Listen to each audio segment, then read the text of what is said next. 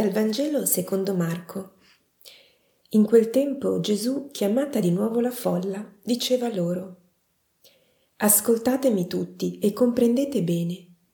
Non c'è nulla fuori dell'uomo che entrando in lui possa renderlo impuro, ma sono le cose che escono dall'uomo a renderlo impuro. Quando entrò in una casa, lontano dalla folla, i suoi discepoli lo interrogavano sulla parabola e disse loro Così neanche voi siete capaci di comprendere. Non capite che tutto ciò che entra nell'uomo dal di fuori non può renderlo impuro, perché non gli entra nel cuore, ma nel ventre e va nella fogna?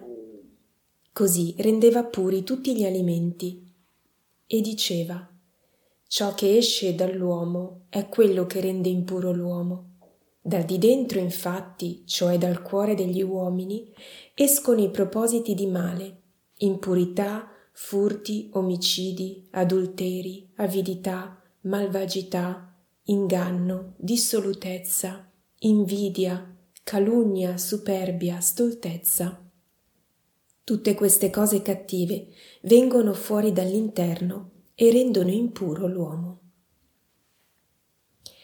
Cosa vuol dire Gesù con queste parole? Ciò che esce dall'uomo è quello che rende impuro l'uomo. Vuole forse dire che abbiamo un cuore cattivo?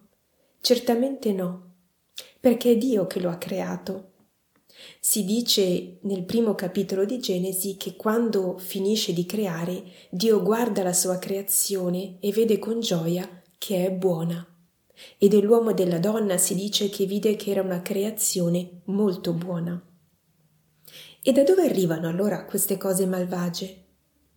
Ci appoggiamo alla tradizione della Chiesa e specialmente ad alcuni padri della Chiesa per aprire il cuore alla comprensione di quello che il Signore ci sta dicendo attraverso queste parole. Alcuni padri descrivevano il cuore come il giardino dell'Eden, creato bello e buono da Dio, ma nel quale è entrato il serpente il nostro cuore, dicevano, è stato creato buono da Dio, ma dobbiamo vegliare affinché non vi entri nulla di cattivo. Non sono infatti, come dice Gesù, i cibi, i materiali porche a essere il problema, ma piuttosto i pensieri cattivi, che possiamo chiamare anche le tentazioni o le suggestioni del nemico. Tutti le conosciamo perché si aggirano per i sentieri della nostra vita terrena, nessuno ne è esente. Anche Cristo ha dovuto ascoltare quelle suggestioni. Ricordate le tentazioni nel deserto? Ma lui ci ha anche mostrato come reagire.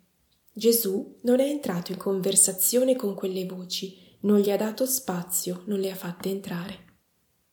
È così che si può custodire il cuore, il nostro giardino dell'Eden, non facendo entrare questi pensieri, non facendoli accasare in noi, come ospiti indesiderati perché se li ascoltiamo, se entriamo in conversazione, se li lasciamo entrare, poi rischiamo di ascoltare quello che ci propongono, di perdere la battaglia e decidere di fare ciò che ci dicono.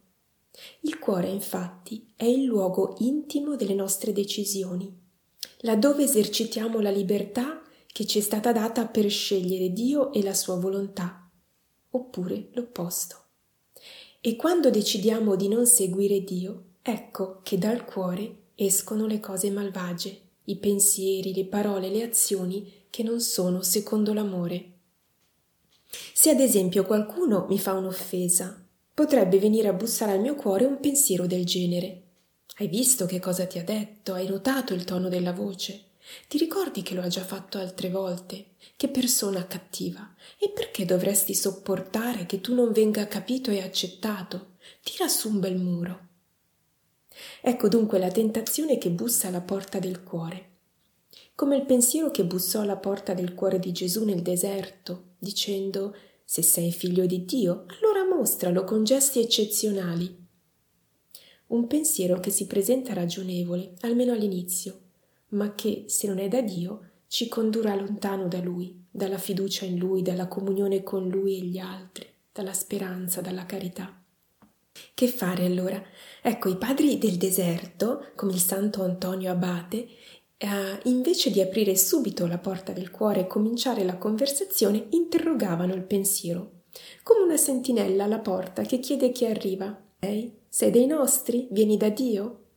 È il discernimento degli spiriti, il dono che lo Spirito Santo fa alla nostra intelligenza di imparare a distinguere se un pensiero viene da Dio oppure no. Interrogandolo, dicevano i padri, il pensiero reagisce e tante volte viene smascherato. Similmente si può anche dirigere subito la conversazione verso Dio Padre. Padre, sento questo pensiero, ma tu cosa dici? Immaginate se Eva, quando il serpente cominciò a parlare con lei, si fosse voltata verso Dio e gli avesse detto: Ma c'è questa voce che mi dice che per diventare come te dovrei mangiare dell'albero. Sembra un pensiero ragionevole, ma tu che parola hai da dire? La parola di Dio, ecco il segreto per custodire il nostro cuore. Riempirlo della parola di Dio, che come luce lo illumina, aiutandoci a discernere la verità dalla bugia e riempiendolo di amore. Tu sei il figlio mio, l'amato, nel quale mi sono compiaciuto. Da un cuore così, colmo di amore della sua parola, verranno allora buoni frutti.